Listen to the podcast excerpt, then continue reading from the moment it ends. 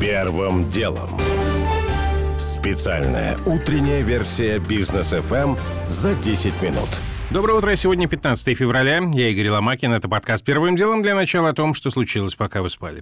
Владимир Путин готов к переговорам по ситуации вокруг Украины и по гарантиям безопасности для России, заявил в интервью CNN Дмитрий Песков. Украина — это только часть проблемы, сказал пресс-секретарь президента, пояснив, что, цитата, «это часть более серьезной проблемы гарантии безопасности для России, и, конечно, президент Путин готов вести переговоры». Чуть ранее представитель Белого дома Карин Жан-Пьер заявил, что администрация США готова к продолжению переговоров с Россией по спорным вопросам, а представитель Пентагона Джон Кирби сказал, что Вашингтон приветствует заявление Сергея Лаврова о том, что Москва верит в возможность урегулирования ситуации на Украине дипломатическим путем. Правда, примерно в то же самое время представитель Госдепа США Нед Прайс заявил, что Вашингтон пока не видит ощутимых признаков деэскалации на российско-украинской границе. Продолжение темы в основной части выпуска. Тем временем еще две страны предложили Украине деньги в долг. Премьер Канады Джастин Трюдо объявил, что Оттава выделит Киеву заем еще на 392 миллиона долларов США. Также одобрено выделение Украине летального вооружения и боеприпасов. И сегодня же глава Госдеп США Тони Блинкин сказал, что американцы предложили Украине гарантии суверенного долга на сумму до миллиарда долларов. То же самое Блинкин ранее сообщил в официальном письме, что США приняли решение временно перевести свое посольство на Украине из Киева во Львов врагов и что причиной послужило, цитирую, драматическое ускорение наращивания российских сил на границе с Украиной. Госдума сегодня рассмотрит сразу два постановления об обращении к президенту России на необходимости признания ДНР и ЛНР. КПРФ предложила направить его сразу президенту Путину. Единая Россия же сначала отправить документ в МИД на согласование. Член Международного олимпийского комитета Денис Освальд заявил, что церемония награждения фигуристов отложена, потому что, цитата, «мы хотим вручить медали правильным людям, чтобы потом не перераспределять награды». Такую цитату привозят РИА Новости, а о фигурном катании также в основной части выпуска. Роскосмос уволил за последние три года практически каждого десятого сотрудника. Об этом пишут сегодня ведомости со ссылкой на первого замгендиректора госкорпорации Максима Овчинникова. По его словам, оптимизации численности персонала 8,8. Сейчас общая численность работников ракетно-космической отрасли рассчитывает 180 тысяч человек. Это означает, что за три года было сокращено более 17 тысяч рабочих мест, в основном непроизводственный персонал.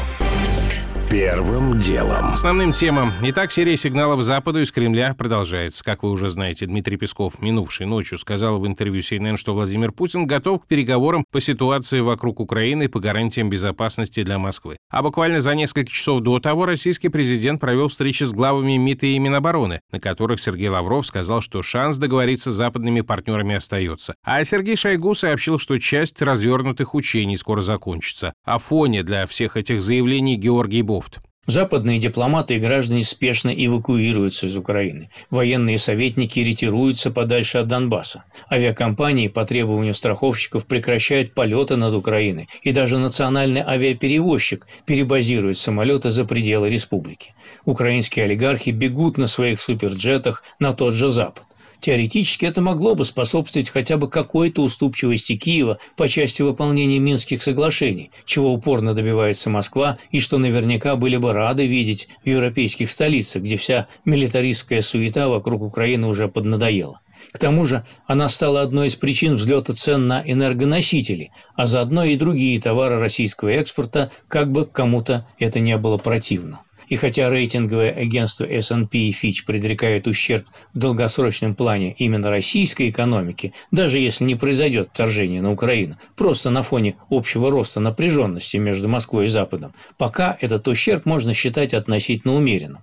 Зато подбирающаяся к 100 долларам нефть, пока администрация Байдена увлеченно занимается проблемами Украины, уже бьет по рейтингам президента внутри самой Америки и грозит Демпартии поражением на промежуточных выборах осенью осенью. Георгий Бофт. Стоит заметить, что сегодня в Москву прилетает германский канцлер Олаф Шольц. Вчера он был в Киеве, встречался с Владимиром Зеленским и сообщил, что президент Украины обещал представить для обсуждения в Минском формате проекты закона об особом статусе Донбасса. Правда, не похоже, что кто-то в это обещание вообще поверил. Первым делом. Что же касается самого Зеленского, то он продолжает не верить в российское вторжение, назначенное западными СМИ на завтрашний день. Вчера вечером президент Украины записал обращение к нации и, по сути, предложил праздновать. Нам говорят, что 16 февраля станет днем нападения. Мы сделаем его днем единения. Соответствующий указ уже подписан. В этот день мы вывесим национальные флаги, наденем сине-желтые ленты и покажем всему миру наше единство. Вчера глава Минобороны Украины сказал, что оснований для введения военного положения в стране нет. Этот кризис, в первую очередь, носит информационный характер, заявил Алексей Резников. Первым делом. Схему налогообложения крипторынка уже разработали в России. По данным Forbes, Минфин предлагает брать НДФЛ с инвесторов физлиц после продажи криптовалюты. Например, если человек купил биткоин за 100 долларов, а продал за 200, то в июле должен выплатить 13% налога с прибыли 100 долларов. Заплатить налог нужно будет в общем порядке до 15 июля, как сказал Forbes, замминистра финансов России Алексей Моисеев. Вообще легализация криптовалют может дать бюджету примерно 10-15 миллиардов рублей ежегодно. При этом большая часть поступлений ожидается от майнеров. При этом, по словам Моисеева, Минфин предлагает установить предельный размер инвестиций в криптовалюту для неквалифицированных инвесторов на уровне 50 тысяч рублей. Вы не ослышались, рублей. Инициативу оценивают управляющий активами основатель платформы стабильных криптовалют Stasis.net Григорий Клумов. Ну, я думаю, что больше туда участников будет стараться получить квалифицированный статус, потому что 50 тысяч, конечно, небольшой лимит. Есть примеры стран, например, Швейцарии, где лимит Никвала – это тысяча франков, и большинство участников старается получить хоть какую-то верификацию, чтобы этот лимит расширить, потому что следующая ступень уже с тысячи до 100 тысяч. То есть рублей это может быть там 7 миллионов, 8 рублей эквивалента, и, конечно, это более привлекательно, чем 50 тысяч, которые предлагаются в этой версии законопроекта. Проблема в том, что статус квалифицированного инвестора будет получать не каждый, замечает гендиректор крипто А, инвестор и майнер Алена Нариньяне. Мне кажется, что все подобные ограничения, по сути, всех людей, которые работают с криптовалютами, загоняют их в серую сферу, в серый рынок. Соответственно, если мне, или не мне, а Васе, ограничили предельный размер инвестиций в криптовалюту 50 тысяч рублей. Вася этот с криптовалютой работает уже несколько лет, знает, что она приносит хороший доход. А получить статус квалифицированный инвестор он не может или не знает как. Вот что ему проще сделать? Мне кажется, что ему проще через обычный серый обменник купить криптовалюту. В этой связи еще одно заявление замглавы Минфина Моисеева. Банки и биржи будут единственным легальным легальным входом на рынок и обязаны будут выполнять все требования антиотмывочного законодательства. Чиновник пообещал, что к тем, кто не захочет использовать легальные возможности, будут применяться меры ответственности, но деталей не уточнил.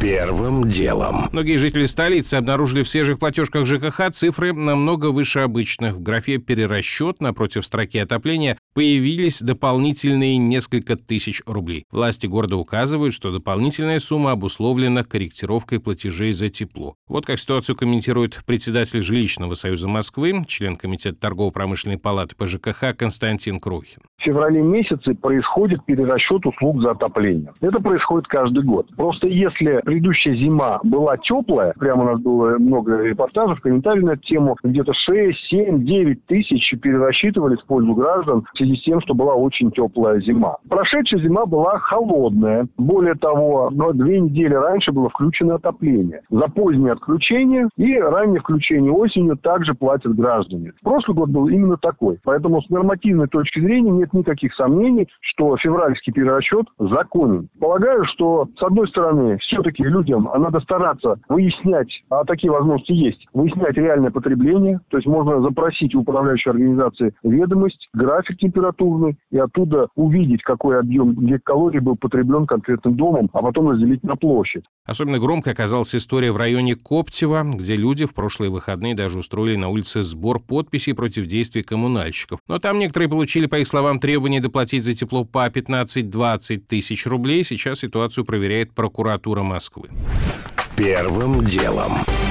Все внимание на Олимпиаде в Пекине будет приковано к личному турниру в женском одиночном катании. Вчера стало известно, что спортивный арбитражный суд все-таки допустил Камилу Валиеву до соревнований, и девушка явно успокоилась. Очевидцы говорят, что на вчерашней дневной тренировке она чисто откатала прогон короткой программы, показав практически идеальный аксель в три с половиной оборота. Кроме того, за медали совершенно точно поборются еще две россиянки Анна Щербакова и Александра Трусова, говорит управляющий редактор Спортбокс.ру Алексей Адамов. Изначально ситуация, при которой хотя бы одно из призовых мест будет не у России, рассматривалась как какая-то форс-мажорная, и что-то для этого должно было произойти. То есть в изначальном раскладе виделся полный пьедестал. Сейчас очень сложно сказать, как эти события повлияли на каждую из девочек, не только на Камилу Валиеву. Понятно, что на нее в первую очередь, но сам факт, что ее допустили, может как раз снять этот психологический груз ответственности, расслабить, и ей главное сейчас сделать короткую программу, почувствовать, что она выступает, что она борется за медали. Сегодня в 13 часов по Москве короткая программа, послезавтра произвольная в то же время. Желаем всем россиянкам победы, при этом держим в голове обещание МОК. Если Валиева попадет в тройку сильнейших, церемонии награждения не будет. Как уже точно не будет награждения российских фигуристов, которые уже выиграли золото в командном турнире. Есть подозрение, что судьба как минимум этой награды будет решаться куда позднее в судах.